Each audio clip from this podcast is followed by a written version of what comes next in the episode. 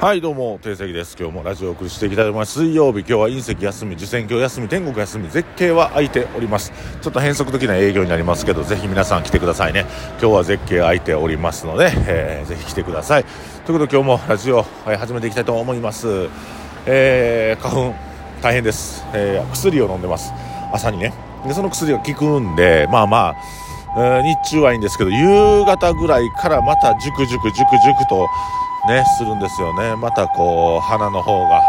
ジュクジュクとしておりますが、今聞こえました？大丈夫でした？はい。でしゃあない。これ4月の中ぐらいまではこういう感じでしょうよ。なんとか点鼻薬とアレルギーの薬で乗り切りたいと思いますけども、この春のポカーというこの気持ちいいこの天候の中で、温度の中でこう散歩するのっていいですね。今10分ぐらいこうぼちぼち歩きながら1本目のラジオを撮って2本目のラジオを撮ってるんですけども、ぜひこの期間ね、散歩をおすすめしますね。クリエイティビティなことが頭から湧くので、すごくいいなと思って。で僕そのクリエイティビティの話になってくるんですけど、なんで僕はものづくりが好きなのか、店づくりが好きなのかって振り返ってみたんですよ。例えば僕今ミーティング週2回やってるんですけども、授業みたいな形を取らせてもらってて、だいたい1時間ぐらい、どういうふうにお店を運営していくか、どういうふうに楽しい店を作っていくかとか、どういうふうなメニュー構成をしていくかみたいなことを、授業形式でやるということを毎週2回やってるんですよ。でなんでそんなこともやるようになったんかなとか、こういろいろ思ってたら、やっぱり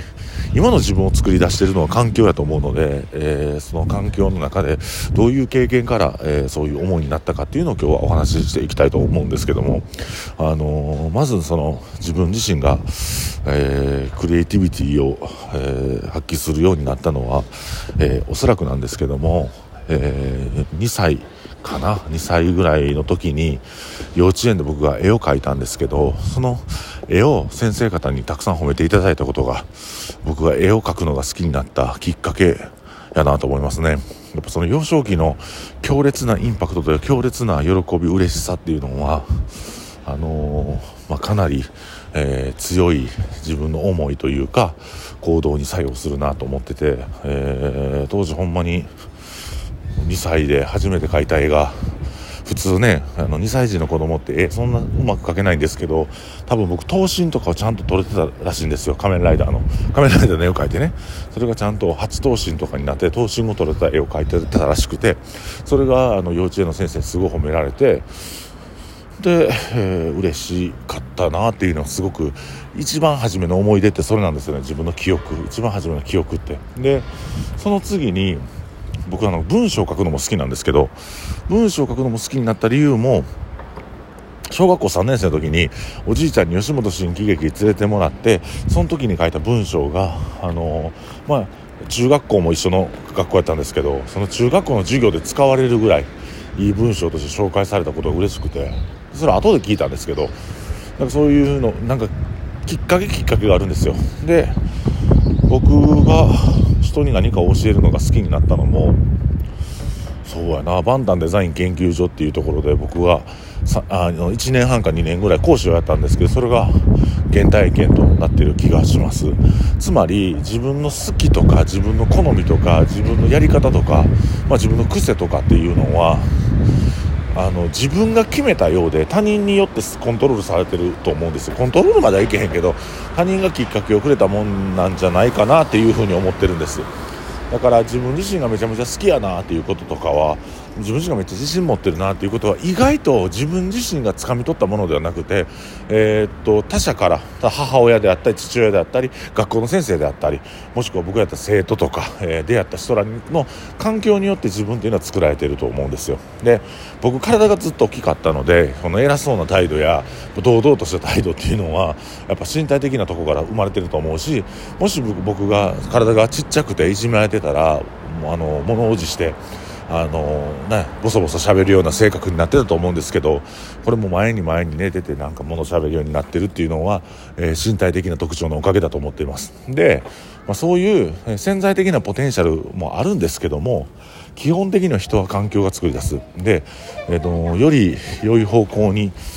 人生を動かしたいとか、なんか今の自分に満足してないなとか、なんか今この部分嫌やなとか、もし思ってたりとか、この部分改善したいなと思う場合は、新しい出会いをすると、その自分にタイミングやきっかけをくれる人と出会えるので、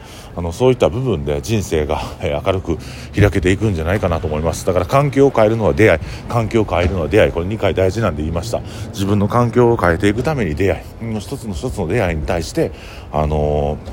しっかりと、この人ってもしかしたらメッセンジャーなんかなとか、きっかけをくれる人じゃないかなというふうにしっかり思えることが大事かなと思います。で、ようやく口に逃がしで自分に対して辛辣なことっていうか、傷つけることじゃなくて厳しくものを言ってくれる人から逃げたらダメですよ。俺も逃げへんようにしてるんですけど、まっすぐものを喋ってくれる人に対してはやっぱそういう人が自分の中でメッセンジャーやねんけど、そのメッセージ LINE でもあなたのこと好きですよっていう LINE を見逃してたら好意って伝わらないじゃないですか。好きな女の子から何々君私好きですって LINE 送られてても、それが結局何かのきっかけで携帯ね、機種変するタイミングで見られへんかったらその思いって伝われへんから、そのように自分の人生にとってメッセンジャーになる人、キーパーソン的になる人、ターニングポイントになる人に気づいて、自分が胸くそ悪い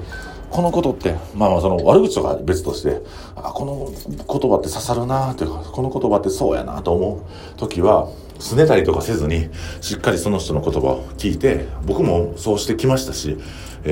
一歩一歩前に進んで自分の環境をどんどん変えていきましょうということで、訂正記がお送りしました。ありがとうございます。環境を変えよう。新しい出会いが君の環境を変えます。